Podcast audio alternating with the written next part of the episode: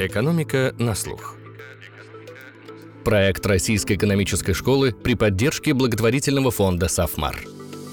Всем привет! Этот выпуск «Экономики на слух» необычный. Пожалуй, это первый эпизод подкаста «Рэш», в котором мы так много говорим о самой российской экономической школе, а точнее о том, как зарождалось, росло и развивалось ее сообщество студентов, профессоров, выпускников. Но говорить мы будем не просто о РЭШ, об опыте РЭШ, а о том, как создается сообщество, какую роль играет доверие, почему члены сообщества вместе больше, чем каждый из них по отдельности, о том, как создать правила, которые выгодно соблюдать. А теперь, внимание, выпускники выпускники. В этом эпизоде проректор РЭШ Зарема Юрьевна Кособиева предлагает дать задание чату GPT создать социальную сеть для школы, а Рубен Яниколопов, бывший ректор, а сейчас научный руководитель школы и профессор университета Помпео Фабра, жонглирует шапочками экономиста, ректора, выпускника РЭШ и Гарварда. Добро пожаловать в Российскую экономическую школу. Меня зовут Екатерина Севикова, и мы начинаем. И небольшой анонс. Подготовительные онлайн-курсы РЭШ вновь объявляют набор слушателей. Вы получите знания по математике, английскому языку, необходимые для обучения в Российской экономической школе, а курс по теории вероятности и мат-статистики поможет подготовиться к поступлению в магистратуру. Все курсы проходят онлайн, занятия ведут преподаватели магистратуры РЭШ. Получить подробную информацию и оставить заявку на обучение можно на сайте РЭШ и по ссылке в описании к выпуску.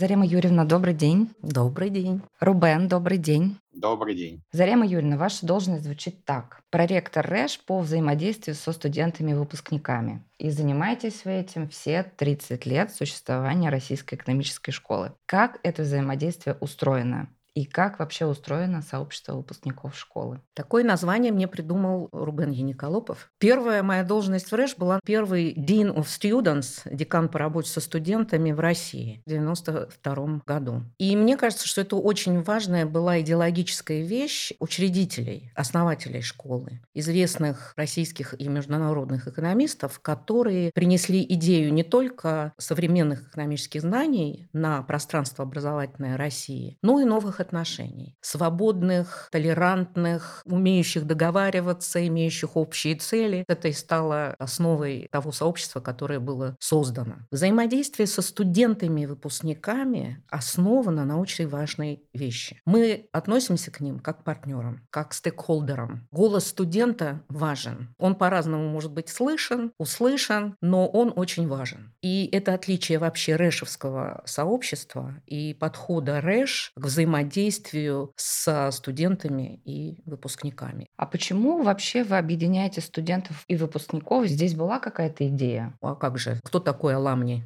Кто такой выпускник, да, вот это латинское слово. Есть определение American Heritage Vocabulary. Слово «выпускник» определяется аламнием, как человек, который когда-либо обучался в данном учебном заведении или был сотрудником, если это компания. Поэтому мы начинаем нашу ориентационную сессию со студентами, которые только приходят в РЭШ, а именно с определения этого. И мы говорим, что все, вы навсегда с РЭШ, и вы становитесь при выполнении определенных условий Алам, не Рэш. Поэтому это такая связка очень логичная. Конечно, само сообщество школы зарождалось довольно спонтанно, может быть. Скорее, это было какое-то интуитивное чувство. Так как вот мне лично пришлось заниматься первыми абитуриентами, потом первыми студентами, а потом первыми выпускниками, так дело и пошло. Рубен, сообщество рождается на доверии. Как его вырастить и благодаря чему оно растет? Доверие, прежде всего, репутация на самом деле. Поэтому его вырастить не так легко. А надо много лет доказывать, что вам можно доверять. Надо понимать, что это изначально действительно очень долгосрочная история, которая может быть разрушена мгновенно, потому что доверие и репутация строятся годами, а разрушается за минуты. Поэтому мы, когда принимаем какие-то решения, я сейчас теперь не принимаю решения, могу свободно говорить, но бывают решения, которые понимаешь, что кто-то за, кто-то против. Всегда репутация в глазах наших выпускников и студентов являлась огромным фактором, который учитывался. Как вот это наше решение воспримут наши выпускники? Казалось бы, они уже не имеют никакого играл отношения. Но для нас это всегда играло огромную роль. Особенно принимаются решения какие-то, мы делали какие-то заявления, что-то связанное именно, собственно, с выпускниками. Любое вообще движение, слово, сказанное школой, нам очень важно, как это будет восприниматься нашими выпускниками, потому что мы действительно их считаем одним из ключевых стейкхолдеров. Руководство администрации школы думают так, но если выпускники думают по-другому, мы 10 раз подумаем, что делать. Что же все-таки первично? Накопление репутационного капитала или доверие? И то, и другое важно. Доверие — это такая вещь личная, она вначале абсолютно конкретным людям. Важно первое впечатление, а последнее оно динамически меняет. Почему объединили студентов с выпускниками и абитуриентами? Первое впечатление от школы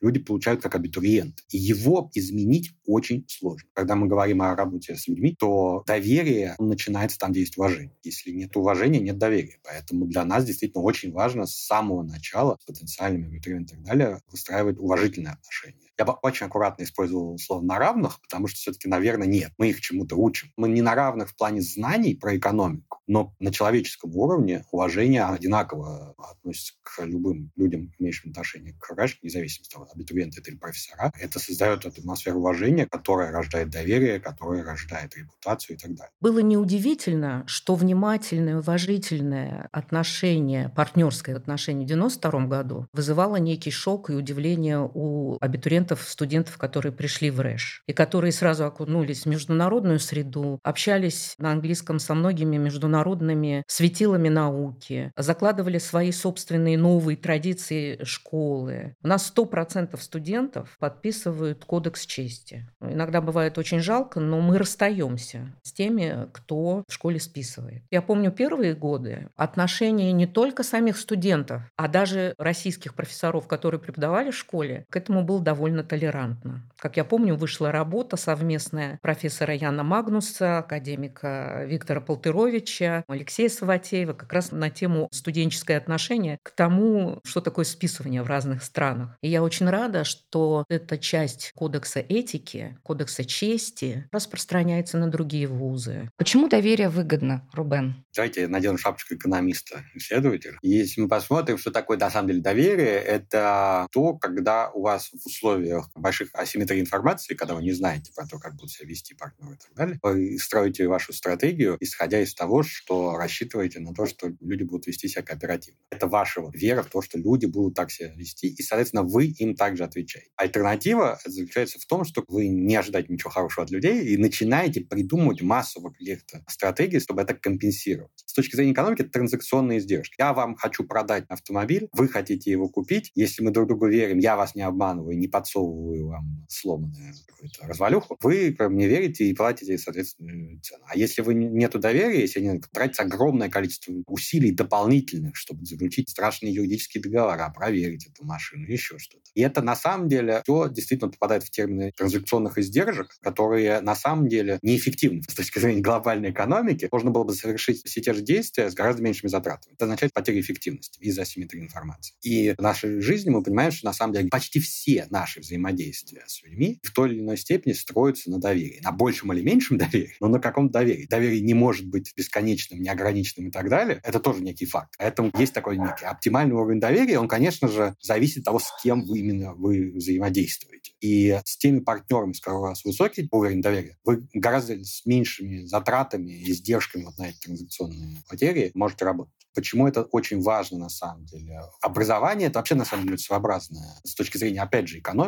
как и многие медицинские услуги и так далее, это experience good. Вы его не можете оценить до тех пор, пока вы его не получите. По-русски доверительный товар. Да, то, что их называют доверительные, на самом деле это следующий шаг. И, и это очень важно. Насколько вам именно образование подошло, может, только, может, даже не в процессе, может, даже не сразу окончив вуз, а через несколько лет оценить, насколько качественное образование, которое вы получили. Очень сложно оценить. Качество до их получения очень важную роль начинает играть доверие, потому что получается, что вы доверяете людям, которые вам объясняют, какой вы получите опыт, людям, которые уже прошли это, рассказывают, какой это был замечательный опыт и так далее. И вопрос заключается действительно уже, насколько вы доверяете этим людям, которые вам описывают все прелести получаемой вам услуги. Это совершенно очевидно, когда вы начинаете пытаться смотреть на попытки решить проблему и э, сделать объективные, независимые оценки качества получаемого образования в разных вузах, там рейтинги и так далее. Не хочу быть слишком резко относиться, но, конечно, рейтинги, скажем так, это очень зашумленный сигнал о действительном качестве тех или иных вузов, людей, ученых и так далее. На этом сходятся, я думаю, все, кто с этим сталкивался, что, ну, если вы смотрите на формальные ранкинги там университетов или ученых и так далее, а потом поговорите со специалистами, обычно, мягко выражаясь, не совпадает мнение потому что формализация вот в таких в товаров, которые опытным путем, любые попытки формальных вещей, кроме как просто опросов каких-то экспертных оценок, приводят к очень, очень сильным смещениям. Все строится на доверии оценка образования. В итоге либо к экспертам, которые говорят, это хороший вуз, это плохой, либо к выпускникам, которые говорят, я замечательный получил образование. Нет. Я бы тут ввела термин «разделенный опыт», который как раз описывает э, схожесть оценок у людей, которые проходили через общие события в своей жизни. И поэтому опыт других становится значимым фактором принятия решения об образовании. Я буквально вчера разговаривала со своей подругой, которая принимает решение поступить в зарубежную магистратуру, и первое, что она делает, она идет в LinkedIn, смотрит, кто окончил эту программу, и начинает писать этим людям. Не кажется ли вам, что мы видим такой долгий след этого доверия, который в том числе начинает выполнять какие-то другие функции. Да, мне кажется, что это начинает играть важную роль. Вы заметили важную вещь, что это через LinkedIn пошло. На самом деле, мне кажется, что это разделенная информация. Вы хотите оценить школу, понимаете, что лучше это собрать информацию с разных-разных людей и выпускников. Раньше это, по сути, было невозможно. Технологически. Как, ну что, пойдете, потребуете от университета административную книгу, там, найдете выпускников, будете им писать, звонить. Сейчас это гораздо все легче благодаря технологиям, социальным сетям и так далее. Поэтому мне кажется, что люди гораздо больше обращают внимание на сбор такой информации. Люди всегда хотели, просто сейчас это еще получилась такая возможность. Но действительно это является полным отражением того, что лучшая вообще оценка качества образования, мне кажется, что здесь ничего лучше, чем приятие выпускниками, не существует. Это единственные люди, которые действительно получили это образование, действительно оценили, смогли понять, насколько оно было хорошее, как опыт и как последствия. Вопрос, как люди оценивают через год, через два или через десять лет, оно может меняться. Поэтому людям, которые вот так вот по LinkedIn собирают информацию, я бы советовал разговаривать с разными когортами. Я ровно это же и посоветовала. Я углубилась в вопрос репрезентативности ее выборки, и мы вчера очень долго это обсуждали. Опять же, образование, оно очень индивидуальное. Что одному будет замечательно вузом, другому вообще не пойдет. Поэтому надо еще и понимать ограничения. Потому что если вы разговариваете просто с незнакомым человеком, потому что в LinkedIn вам сказали, что он кончил этот университет, этот человек может вам дать нерелевантную информацию, потому что он не поймет, кто вы. У него нет информации про вас. Поэтому, конечно же, если вы общаетесь со своими знакомыми, то это намного полезнее и понятнее, потому что они понимают, кто вы, что это за университет и какое хорошее вот, вот сочетание. Подходит или не подходит. Почему в РЭШ так важно было вот эта передача сарафанной радио внутри отдельных институтов или там факультетов определенных университетов. Что там уже просто когортами идут, идут. Там люди общаются между собой. И все варятся, они прекрасно понимают, кто что представляет, кому что интересно. Если они знают что-то о РЭШ, то могут передать и сказать, что вот тебе с твоими интересами, вот туда, в надо идти. Разделенный опыт в двух плоскостях. Он где-то уже разделенный, а где-то еще не разделенный. И поэтому они на основе своего разделенного опыта могут вам сделать совет относительно того, а хотите ли вы разделить еще один опыт. Вы поучились вместе в МГУ, в физтехе или вышке, хотите ли вы еще получить такой же опыт в, в совместном обучении в РЭШ? Зарема Юрьевна, вы говорили, что когда студенты приходят на первый курс в РЭШ, то они подписывают определенный кодекс чести и начинают соблюдать те стандарты, по которым живет и работает школа. Как сформулировать стандарты, которые будут соблюдаться и уважаться? И почему жить по правилам вообще-то оказывается проще? Хороший вопрос. Наверное, именно не стандарты, а скорее какие-то правила и договоренности. И мне кажется, то, о чем говорил как раз Рубен, широкое понимание доверия, куда еще входит и взаимоуважение, и взаимопомощь, и толерантность, и разнообразие, и взаимные обязательства. Много измерений у этого понятия. Эти правила формировались не за один год. Это тоже некий итерационный процесс совместного творчества профессоров, администрации, а с другой стороны и внешних независимых комитетов, небольших сообществ. В данном случае я, например, сейчас говорю про академическое сообщество, которое очень сильное и плотное вокруг РЭШ, потому что на самого первого года существования школы и на сегодняшний день есть такой орган управления, как Международный комитет э, советников. И когда-то в него входили очень известные личности, такие как Дан Патинкин, Цви Грилихис, основатель школы Гур Офер, Роман Фридман, Майкл Бруно и другие. А сегодня 80% этого Международного комитета советников известные тенерд-профессора лучших университетов мира. И это выпускники школы. И эти правила, они иногда меняются или немножко трансформируются, если можно сказать так. Во всяком случае, изменяются под ту действительность, под здесь и сейчас, если это требуется. И к тому, что Рубен говорил про доверие, мне бы еще хотелось добавить, знаете, вот важная вещь есть в школе, которую, мне кажется, что нам удается отслеживать. Вот быть честными, доверительными, взаимоуважительными, сейчас я перечисляю ценности школы, профессиональными, открытыми, те ценности, которые лежат в основе школы, или казаться. Потому что казаться гораздо проще, декларировать гораздо проще, последовательно следить за тем, действовать самому, самой в соответствии с этими правилами. Это требует определенных усилий.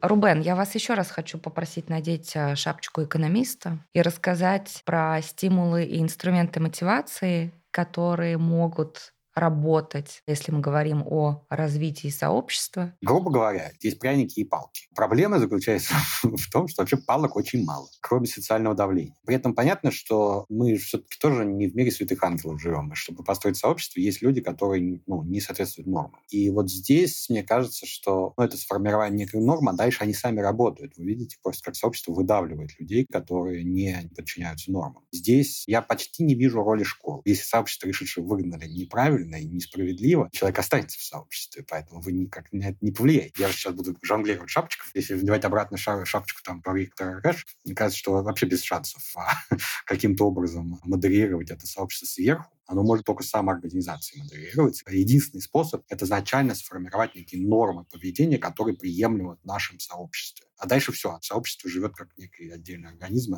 оно выдавливает. Поощрять, да, поощрять легче. Вот в таком взаимодействии единственные стимулы, которые мы можем представить, это пряники. Пряники в основном неощутимы. Это не то, что мы там премию дадим. Ну, приведите пример пряника. Мы можем выдать там грамоту как лучшему, самому активному там, представителю класса N. Мы, конечно, можем, и мы делаем. Одна вещь — это просто говорить спасибо. Это может быть формализовано в виде грамоты, а на самом деле может не формализовано. Вообще, вот некая благодарность за то, что люди действительно делают. Это ключевой стимул. Развитие сообщества мне кажется, гораздо больше, если как-то организовать такую деятельность, где люди могут сделать очень легким, чтобы люди сами внесли вклад в развитие сообщества. Люди, которые дали что-то, привязываются гораздо больше, чем когда получили. Получили, как бы на вас накладывает некое бремя обязанности быть своим благодарным. А это люди раздражают иногда. Они хотят свободу воли иметь. А когда я сам сделал что-то, это моя чисто свободная воля. И мне кажется, что на самом деле вот то, что выделяет сообщество, и то, чем Зарим Юрин занимается очень много, это на самом деле просто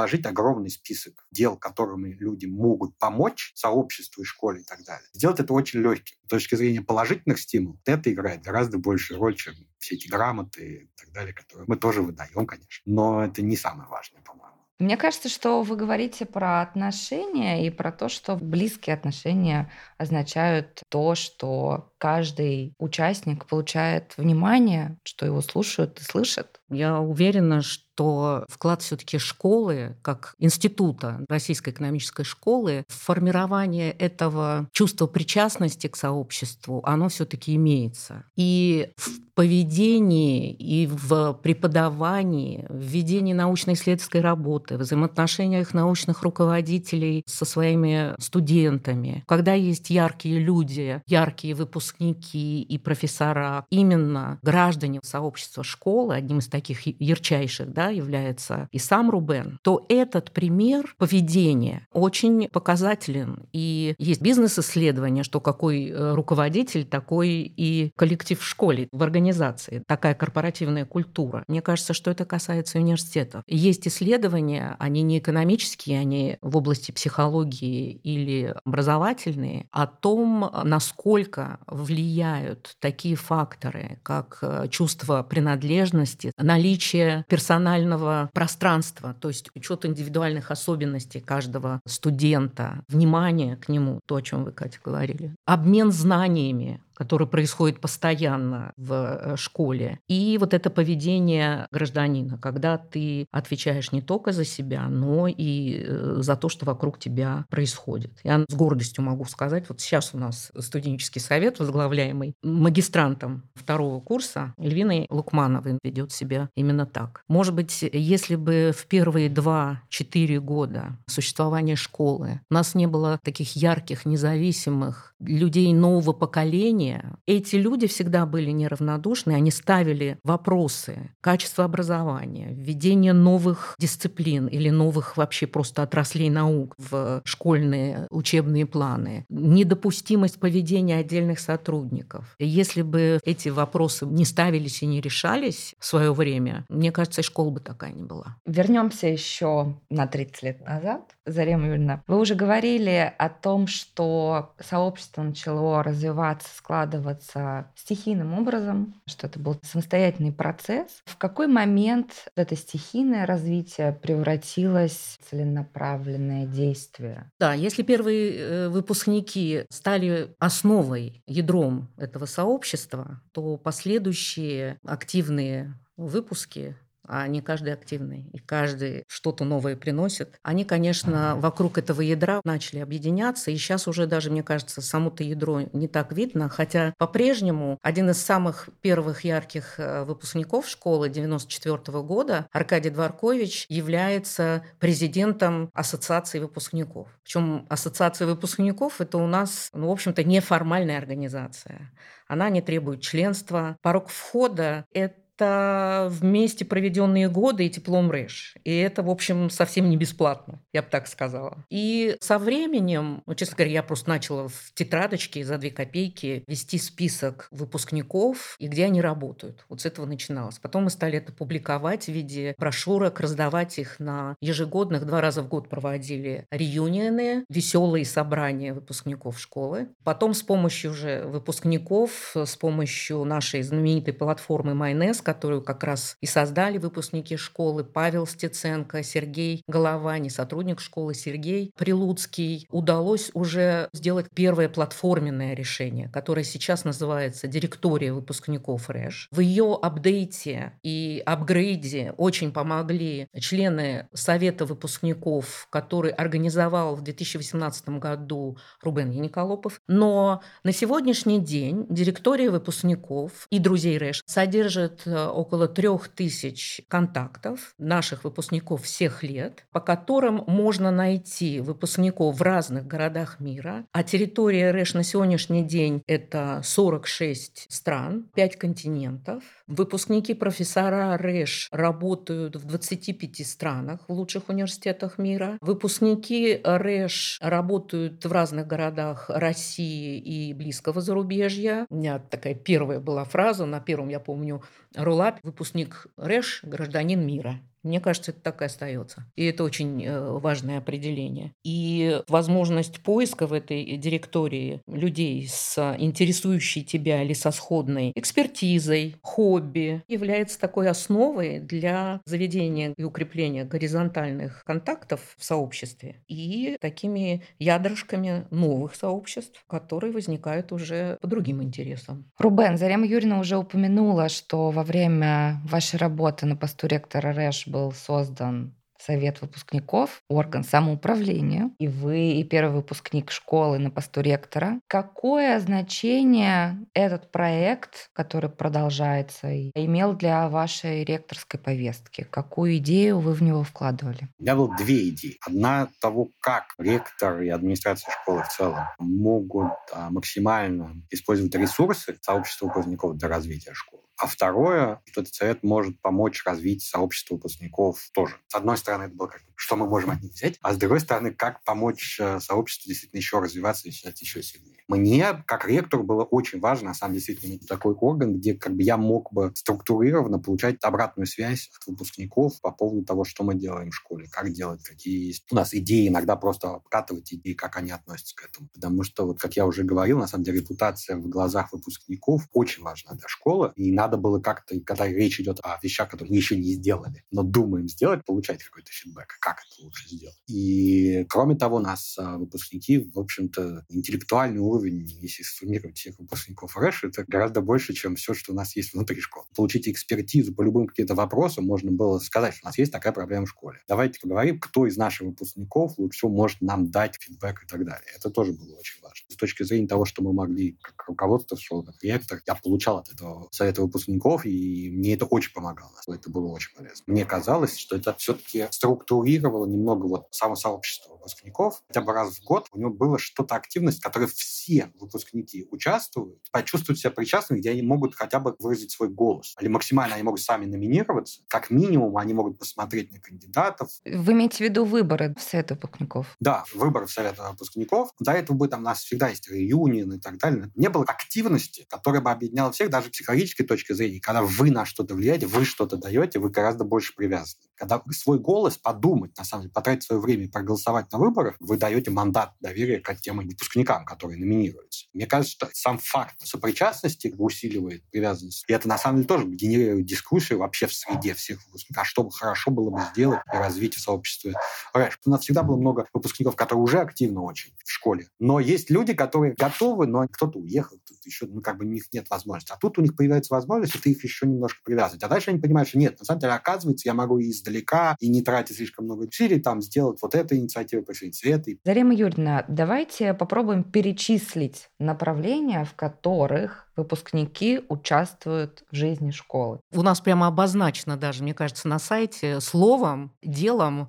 капиталом. Пожалуйста. Выпускники школы естественные амбассадоры, проводники миссии школы. И это не, просто не громкие слова. В том большом сообществе, можно сказать, мировом пространстве, в котором они живут. И они носители этих ценностей, этих передовых знаний по экономике и финансам в первую очередь, но далеко не только, потому что действительно очень многие выпускники — это люди с первым образованием, самым разносторонним, и физтех, и мехмат, есть ядерщики, есть географы, есть международники и так далее. Несколько цифр о роли выпускников в жизни школы. Ну, во-первых, 40% наших профессоров со степенью PhD или степенью кандидата доктора наук лучших университетов мира. Это первый очень важный показатель. А второе, удивительный показатель для России, для всей континентальной Европы. Около 30% всех выпускников материально поддерживают школу. Это вообще уникальная статистика. Для России абсолютно, для Америки нет, но в основном для топовых университетов. Поддерживают, вы имеете в виду материально. финансово? Да, угу. да. Это и рекуррентные платежи, это поддержка эндаумента, это поддержка отдельных образовательных программ, каких-то позиций профессорских, для компьютерных вычислений уникальный сервер. И это, конечно, бесчисленные студенческие фонды. Не могу не ответить. Первый большой фонд, который существует, и уже около 100 тысяч долларов, стэнфордский профессор Илья Стрибулай, выпускник РЭШ, оказывает выпускникам школы, которые хотят продолжить академическое направление в карьере. Александр Аганин с Ириной Аганиной образовали фонд на базе мэтчинга такого. Они дают денег студентам, которые находятся в затруднительном финансовом положении, хорошо учатся при этом, и обещают, что когда они станут такими, как Аганину или Яниколопов или другие выпускники, то они тоже будут поддерживать студентов. Такую же сумму они должны внести. Вы знаете, на самом деле они вносят разные суммы, кто-то такую же, кто-то большую. По сути, речь идет о воспроизводстве человеческого капитала да. через поколение. Согласно опросу выпускников 2020 года, 93% посоветовали бы другим поступать или учиться, или иметь дело в в разном качестве с Российской экономической школы. Это показатель лояльности. Еще есть такой показатель. Мы каждый год опрашиваем каждый выпускной класс. 94% выпускников удовлетворены образованием, полученным в РЭШ. Как сделать участие в эндаументе, эндаумент Рэш называется фонд целевого капитала, как сделать это престижным? Рубен. Престиж, к счастью или, или к несчастью, это вещь, которая связана с тем, как социум, социальная ваша среда одобряет или не одобряет. На самом деле, это то, возможно, восприятие общества. Поэтому мне кажется, что единственное, что мы можем сделать, это раструбить про участие в эндаументе. А дальше это зависит от того, насколько, в принципе, в сообществе воспринимается как повод для гордости того, что вы участвуете и поддерживаете эндаумент. У нас можно разделить людей, которые вносят в эндау, на два части. Одно — это наши выпускники, которые действительно там вносят. И у них референтная группа — это наши же выпускники. И совершенно очевидно, как воспринимается обществом это участие. Оно положительно воспринимается. На самом деле с выпускниками у нас скорее единственный там обычный разговор тем, кто хочет поддерживать. Вы как будете поддерживать? В или нет? В а через студенческие фонды, другие фонды. Скорее метод поддержки. В зависимости от конкретных целей тех, кто, выпускников, которые наши хотят поддерживать. С невыпускниками все гораздо сложнее. И тут, скажем, есть над чем работать с точки зрения того, как это воспринимается на обществе. Конечно, это не только специфика России, это и многих других стран, за исключением, пожалуй, Соединенных Штатов Америки и в какой-то степени сейчас Англии, где это сама традиция вноса в эндаумента университетов очень сильно развита. И это действительно такой стандартный повод для гордости. Во многих других странах, включая Россию, это все еще воспринимается с неким таким недопониманием. А что это? А как это? Зачем это? Почему это важно? И здесь мы ведем, скажем так, просветительскую работу. У нас один из первых эндаментов вообще созданных в России. И с тех пор мы, может, поддерживать другие университеты, мы пытаемся очень много усилий тратить на то, чтобы объяснить вообще, что такое эндаумент, зачем они, почему это хорошая идея, почему в них надо вносить деньги. В этом плане мы просто пытаемся поменять отношение общества к этому. А если поменять отношение к обществу к этому, то, конечно, потом гораздо будет легче. А чем сообщество РЭШ отличается от других? Мне кажется, очень важный фактор – это сплоченность. Вот это чувство локтя самих выпускников и отношение друг к другу очень помогает и им. Не только в школе, а самим им. Вот у меня есть несколько цитат самих ребят. Ну, например, «Мы сами самый ценный ресурс, который у нас есть. Если у нас много знаний, у нас руки есть, то мы не пропадем. И любой возможностью можно и нужно пользоваться. Комьюнити выпускников, которые у нас есть, то, как мы за друг друга держимся во всех странах через все года, это самое важное. Даже если мы когда не встречались в РЭШ и не пересеклись во время обучения, это потрясающая вещь. Даже когда встречаешь человека, который просто рэш закончил, вы моментально становитесь хорошими друзьями. Сейчас очень модно стало профессии комьюнити-менеджера, но особенность комьюнити-менеджмента в том, что все-таки люди хотят на этом каким-то образом заработать и отстаивать в любом случае какие-то свои интересы. Конечно, члены сообщества школы тоже имеют свои интересы и свои выгоды, но несмотря на это, все-таки есть чувство сопричастности к и миссии школы. Это действительно не просто громкие слова. То есть это современная, миссия, напоминаю, школа, современное экономическое и финансовое образование и наука для России. Выращивание нового поколения экономистов-финансистов мирового уровня. Мне кажется, они чувствуют эту сопричастность, и они делают все, постоянно учась, делясь своими мнениями, опытом, анализируя поведение компаний, компаний, отраслей, э, государств, правительств. Слава богу, практически никто не задумывается о том, что это надо монетизировать. Мне кажется, это тоже отличительная черта. Такое умение отдавать, то, о чем э, Рубен говорил. Рубен, как на ваш взгляд, чем сообщество РЭШ отличается от других? Как его важность меняется с возрастом? Мы про когорты сегодня много говорим. Понимаете, а у меня опыт ограниченный, я тоже там член каких-то сообществ, но оно гораздо, гораздо сам, одно из самых сплоченных сообществ, потому что здесь с точки зрения там, сетей и так далее, плотность сетей, активность взаимодействия, она тут максимальна. Мне кажется, что на самом деле это во многом надо понимать, что это очень много этого сделано за счет того, что в школе действительно огромное количество усилий направляется на развитие сообщества, это отличает от других университетов, школ и так далее. Это первое. Второе, на самом деле, помимо усилий, есть некие факторы, которые просто ну, объективны. Про РЭШ, чем ее отличает от других, что это небольшая школа, существенно отличающаяся от других университетов. И по культуре, и по качеству, ценностям, которые есть в школе. На самом деле, чем более у вас э, маленькая группа, и чем больше она отличается от окружающих, тем, конечно, легче эту сплоченность поддерживать, потому что каждый человек, на самом самом деле, конечно, у него есть масса сообществ, в которые он может включиться, и только в некоторые включается, а в некоторые нет. Я тоже член потенциально многих сообществ, но, по сути, только Рэш это настолько сильно привязано. И именно потому, что чувствуешь отдачу, потому что ты видишь, что это и в школе важно, это все развивается, и потому что ты видишь, как это сообщество отличается от всего другого, что вас окружает в жизни. Сочетание таких объективных факторов и планомерных усилий, в частности, за регионы, мне кажется, это и объясняет то, почему все-таки сообщество Russian действительно на моем опыте отличается.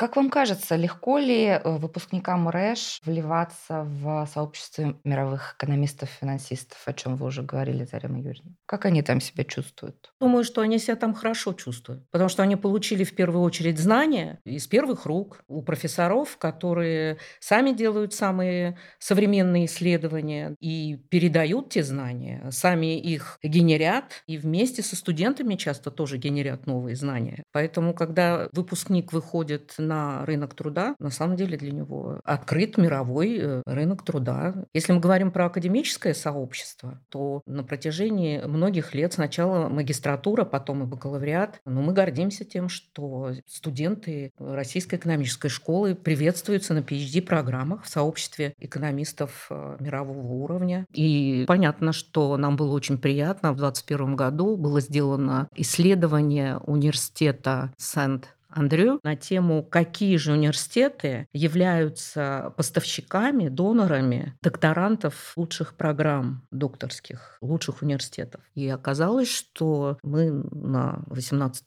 месте в мире. По-моему, мы обошли чуть ли не Кембридж. А, нет, Дюк. Рубен, вам слово. Как вы себя чувствовали в международном сообществе экономистов? На самом деле это очень легко и естественно, потому что у нас в РЭШ уже тогда, и тем более сейчас, профессора-то, они все на международном рынке, они все через это прошли, поэтому все стандарты, то, как ведется преподавание, исследование, оно мало чем отличается от того, как это делается в других университетах. У нас существенная часть профессоров, они иностранцы. Они могли работать в обобщенной Испании, а работают в Москве. Поэтому они также преподавали в Испании США, как они делают это в Москве. Поэтому с точки зрения общего стиля преподавания и общения, и работы над совместными исследовательскими проектами и так далее, в РЭШ оно абсолютно абсолютно такой же, как и в других университетах всего мира. Там есть какие-то стилистические особенности, а Рэш выделяется так же, как любой французский, американский. Да? У каждого есть свои особенности. Поэтому я, например, когда уезжал там, в Америку делать PhD, мне с точки зрения профессионально было очень легко можно говорить про какие-то особенности культурные переезда из одной страны в другую, но это другой аспект. Я думаю, что на самом деле и это отличает Рэш от подавляющего большинства других, к сожалению,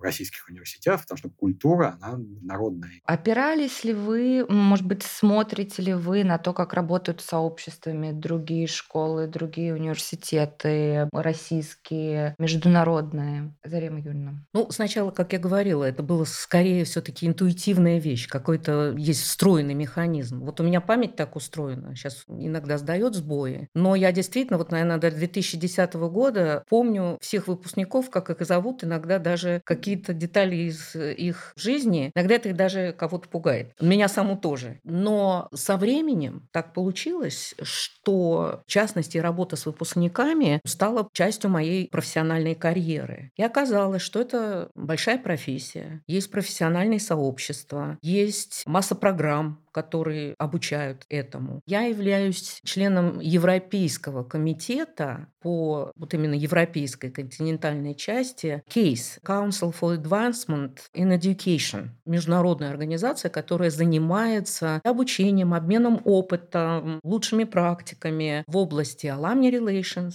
student affairs, маркетинга, фандрейзинга среди выпускников. Мои коллеги, э, с которыми мы работаем, тоже активно участвуют и в повышении квалификации. Последний год Министерство образования и науки очень заинтересовалось работой с выпускниками, и нам дали возможность объединиться. Группа экспертов из разных вузов, где построена работа с выпускниками. Это НГУ, Томский университет, Физтех, Высшая школа экономики, ТМО, Санкт-Петербургский университет. Всех, наверное, сейчас не назову. Да, МИФИ. Мы объединились и написали такие методические рекомендации Представили их э, неделю назад на международной московской выставке образования, салоне образования. Ирина Сибирякова представляла РЭШ на этом салоне, где мы представили важность этой работы в российских вузах. С гордостью могу сказать, что в каком-то смысле мы первопроходцы, во всяком случае, на образовательном пространстве России. Рубен, как устроены сообщества выпускников международных компаний, когда люди какое-то время работают в компании, потом выходят из нее, организовывают опять же сообщество и идут как-то дальше. То есть в бизнесе это все примерно так же или нет? Насколько мне известно, я бы не сказал, что это очень распространенное явление. На самом деле очень небольшое количество компаний, которых вообще понятие сообщества существует. Обычно это консалтинговые компании очень высокого уровня, которые рары, есть там архитектурных бюро и так далее, тоже на самом деле. Но это всегда относительно небольшие компании, ну, по сравнению там, с гигантами промышленными где очень высокий уровень человеческого капитала важен, потому что когда мы говорим о доверии, все, что связано с такими ненаблюдаемыми характеристиками, играет роль, там сообщество играет большую роль, именно как еще такой мостик доверия. Мне кажется, что это во многом объясняет, почему именно в таких вот индустриях с высоким уровнем человеческого капитала сообщество развивается больше. И все-таки, ну, размер, человеческий капитал, размер, мне кажется, имеет значение, и какая-то вот, ну, все-таки у них есть некая идентичность. Обычно они пытаются отстроиться от других конкурентов, тем говорят, что вот на каком-то, ну, условно говоря, корпоративной культуре культуры, и поэтому я говорю, мы вот такие, мы из этой фирмы, вот мы отличаемся от других фирм нашей же индустрии тем, что вот у нас такие характеристики. Это как бы становится их фишкой, которая объединяет людей. И дальше, на самом деле, в этом смысле, вот если мы будем сравнивать с такими фирмами, мне кажется, что очень много общего. Там работает все очень похоже. Если брать другие университеты, там, конечно, все немножко по-другому, и действительно по-другому чувствую. Там говорят, просто из-за эффекта размера. Вот я выпускник Гарварда, конечно, никакого персонализированного общения с теми тысячами и тысячами и тысяч людей а, нет. Там есть какая-то самоорганизация. Я там даже в какой-то момент занимал какие-то вице-президентские должности в российском Гарвард-клубе. Есть Гарвардский клуб, там выпускники Гарварда что-то там вместе делают, интересно, тусуются. Но это очень децентрализовано. То есть Гарвард имеет, кроме того, что немножко контролирует и решает, кому кому-то бренд дать, не дать. Что-то там не помню, что особо чтобы мы получили что-то от Гарварда. А как клуб, кроме бренда. И как выпускник я вижу, я, я получаю, конечно, всякие письма, особенно письма «дайте, пожалуйста, денег», но это все очень такое деперсонализированное. И что абсолютно логично, это гигантская сеть. И она работает по другим законам. И какие-то такие вещи, как то, что говорит Зарим Юрьевна, то, что она помнила там, всех выпускников в голове. Это физически невозможно. Сейчас уже и в РЭШ невозможно. Да, РЭШ переросло это. Сейчас, с моей точки зрения, достаточно тяжелый период РЭШ. Это не болезнь роста, это не эффект роста. Ничего хорошего, ничего плохого в росте нет. Просто в какой-то момент понимаете, что ну что-то теряет, персонализация теряется. И она там может поддерживаться такой немножко такой фрактальной структурой. Есть клубы по интересам среди выпускников, а дальше клубы объединяются и так далее. Это тоже может быть. Вот здесь действительно я вижу огромную разницу между маленькими и большими сообществами. И вообще, конечно же, ключевая разница вообще сообщество есть или нет. В большинстве компаний, на самом деле университета тоже сообщества никакого нет. Корочка есть, а сообщества нет. А как нам понять, что сообщество повзрослело? В какой момент этот масштаб будет требовать какой-то формализации, институционализации тех процессов, которые идут внутри сообщества? У меня нет ощущения, что надо сейчас что-то, не знаю, иерархически устраивать. Надо делать более доступным, более удобным, технологически продвинутым, использовать современные технологии. Я бы вот помечтала этому новому боту GPT. Хотела бы просто наговорить, что вот хочу такую-то платформу, в которой можно было бы объединить директорию выпускников, блоги выпускников, чтобы студенты туда заходили под личным кабинетом,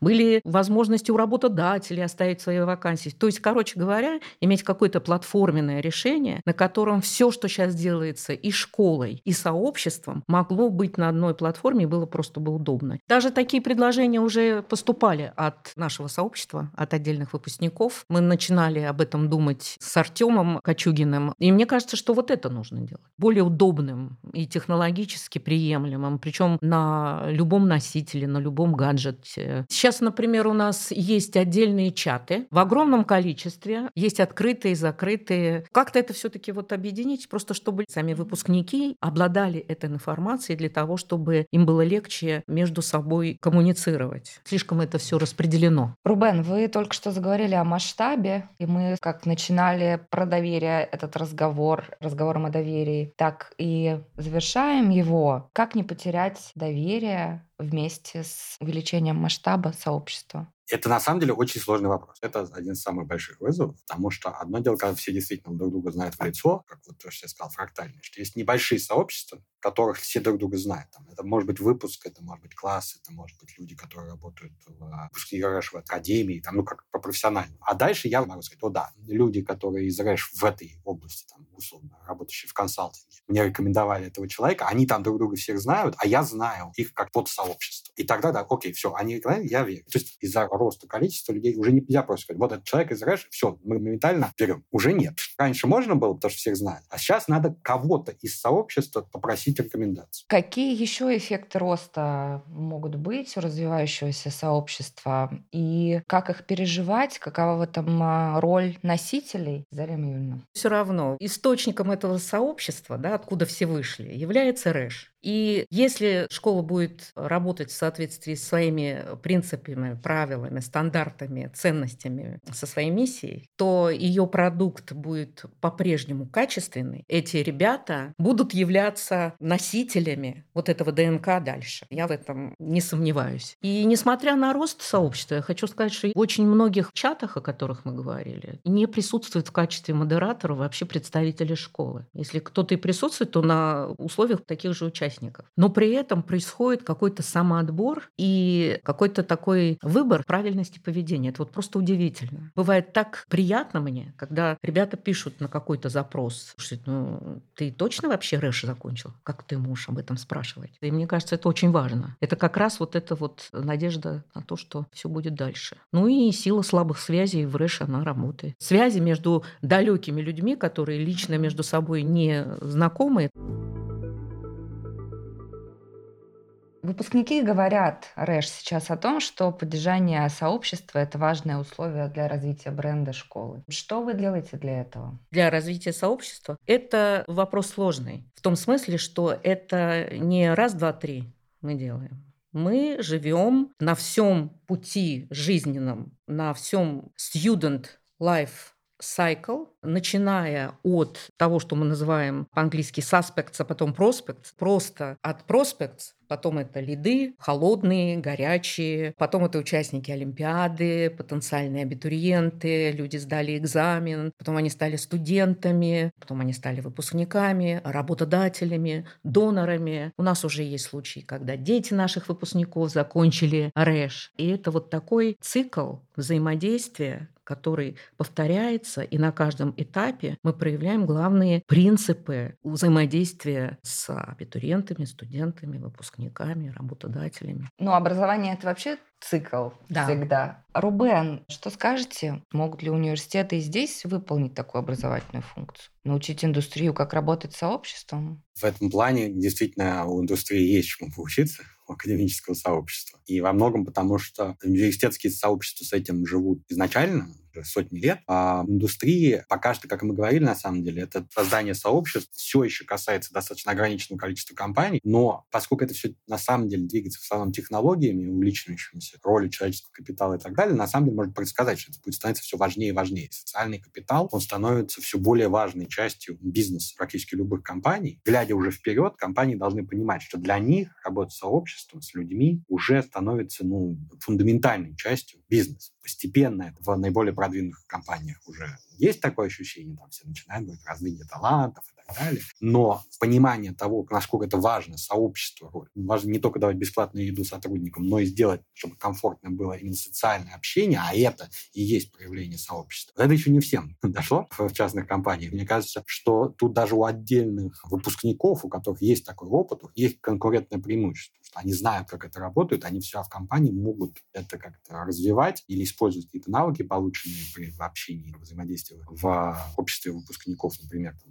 Это действительно их конкурентное некое преимущество даже в частном бизнесе. Рубен, как бы вы хотели, чтобы сообщество вас услышало в этом эпизоде? Единственное, что мне хочется, чтобы сообщество развивалось, как сообщество РЭШ развивалось, так и вообще сообщества развивались. Потому что особенно в России такая сеть неформальных сообществ, где люди взаимодействуют, они все-таки недоразвиты. И это связано с общим недоразвитостью социального капитала в стране и так далее. Мне кажется, что вот это вот такое включение людей на разных уровнях, в разных направлениях, в пересекающиеся и не пересекающиеся ну, сообщества, которые саморегулируются, самоорганизуются и так далее, это на самом деле ключ вообще к здоровому обществу Мне бы очень хотелось, чтобы в России в принципе развивались сообщества, но конкретно меня, больше всего волнует сообщество. И поэтому я надеюсь, что вот этот, вот, как мы говорили, достаточно непростой период рэш, как небольшого, построенного на абсолютно личных связей сообщества, перерастаем гораздо большую такую структуру, чуть менее персонализированную, но по-прежнему плотно взаимодействующую и основанную на общих ценностях. Мне кажется, что вот эта эпоха взросления сообщества Рэша, она прошла успешно, и чтобы в будущем мы имели гораздо больше с точки зрения количества участников, но такое же плотное с точки зрения взаимодействия и разделения общих ценностей сообщества, как мы имеем сейчас. Зарема Юрьевна, как бы вы хотели, чтобы вас услышали в этом эпизоде? Да трудно очень э, что-то добавить к тому, что было сказано. Я единственное не могу не сказать, что я бы хотела, чтобы было больше инициативы и больше той экспертизы, которая каждая из внутренних сообществ, мини-комьюнити, которые создаются, чтобы они были больше, их было больше, чтобы они были разными. У нас э, есть Venture Club, есть Running Club, и пусть будет таких сообществ больше, но все они объединяются очень важным и очень э, таким цементирующим школьным существованием, успешной работой школы. Держитесь вместе. Мы делаем делаем в школе вместе с вами. Очень важное дело. И от того, что РЭШ есть, вообще мир на самом деле лучше. Спасибо вам огромное. Спасибо большое. Спасибо. Спасибо. Всего доброго. В конце нашей беседы мы сформулировали, кажется, еще одну важную тему для диалога между университетами и индустрией. Как создать сообщество, в котором академия и бизнес будут обогащать друг друга. Сила связи похожа на волшебную палочку, потому что взаимопомощь и поддержка, как мы знаем, могут творить настоящие чудеса. И не только на страницах научных работ, неоднократно доказавших силу доверия, но и в реальной жизни. Это был подкаст «Экономика на слух». Слушайте нас во всех подкаст-плеерах и рассказывайте о нас друзьям. Еще больше материалов об экономике, финансах и образовании вы найдете на портале guru.nes.ru. До скорых встреч! Thank